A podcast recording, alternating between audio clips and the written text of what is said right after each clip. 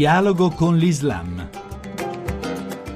Un cordiale benvenuto a tutti gli ascoltatori da Riccardo Cristiano. Se noi oggi possiamo fare una trasmissione intitolata Dialogo con l'Islam è perché questo dialogo è entrato nella realtà. Ma questa cultura è debitrice nei confronti proprio di Paolo VI che quest'oggi è stato beatificato? Padre Claudio Monge, domenicano, docente a Istanbul stata proprio introdotta da Paolo VI nella famosa enciclica Ecclesiam Suam. Eh, situa questa Chiesa rispetto a ciò che la circonda, al mondo e alle altre fedi e sottolinea che la Chiesa deve entrare in dialogo con il mondo innanzitutto nel quale vive perché la Chiesa deve farsi conversazione. Si è molto discusso tra teologi la differenza tra credere nel Dio uno e credere nel Dio unico. Paolo VI c'entra qualcosa? Beh, sì, il famoso documento del Vaticano II, Nostra Etate, che all'inizio nell'idea dei padri consigliari doveva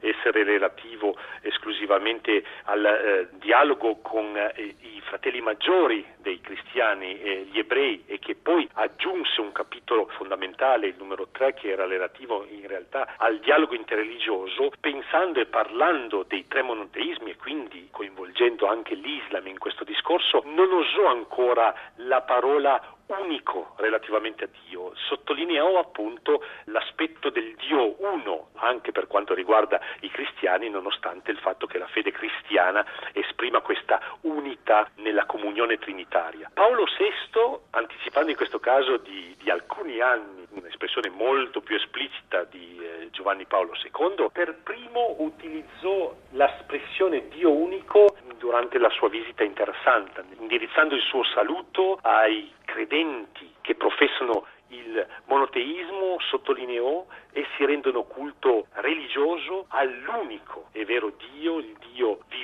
supremo, il Dio di Abramo, l'Onnipotente. E quindi anche in questo Paolo VI è stato un precursore. Ma in che contesto si inserivano queste aperture? Il professor Paolo Branca, islamologo della Università Cattolica di Milano. Beh, innanzitutto si inserivano nel contesto del Concilio Vaticano II, parlando espressamente nel suo primo discorso da pontefice di energie e possibilità immense, quasi latenti negli animi, che nella Chiesa e nel mondo dovevano essere risvegliate. I termini culturali di quel tempo erano in sintonia? Il mondo senz'altro desiderava consolidare il processo di pace che era appena cominciato dopo eh, la catastrofe della seconda guerra mondiale e la sua grande capacità e anche il suo ruolo è stato quello di stimolare soprattutto le tradizioni religiose a sviluppare una maggiore conoscenza reciproca, ha ricevuto consensi ma anche resistenze. L'importante è che alla fine si è eh, affermato il principio che tutto ciò che è vero, buono, giusto in ogni tradizione deve essere rispettato e valorizzato e non dimentichiamo poi che è stato proprio il Papa Paolo VI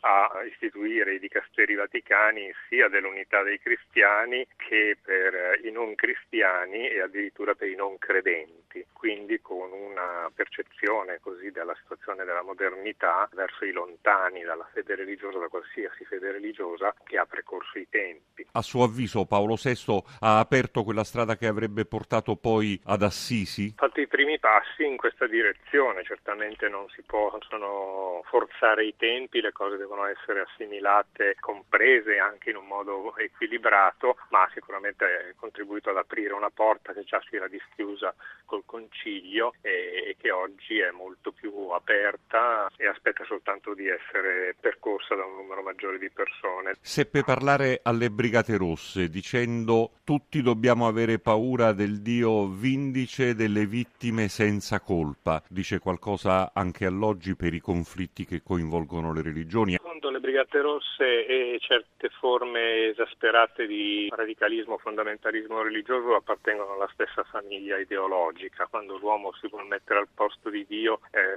stabilire chi ha il diritto di vivere e di morire, realizzare un proprio progetto che dovrebbe risolvere tutti i problemi del mondo. Questo è molto lontano da un genuino spirito religioso e il Papa Paolo VI ce lo ha testimoniato. Chi volesse riascoltarci può farlo collegandosi con il sito www.dialogocollislam.rai.it. Grazie per averci seguito e appuntamento a domenica prossima.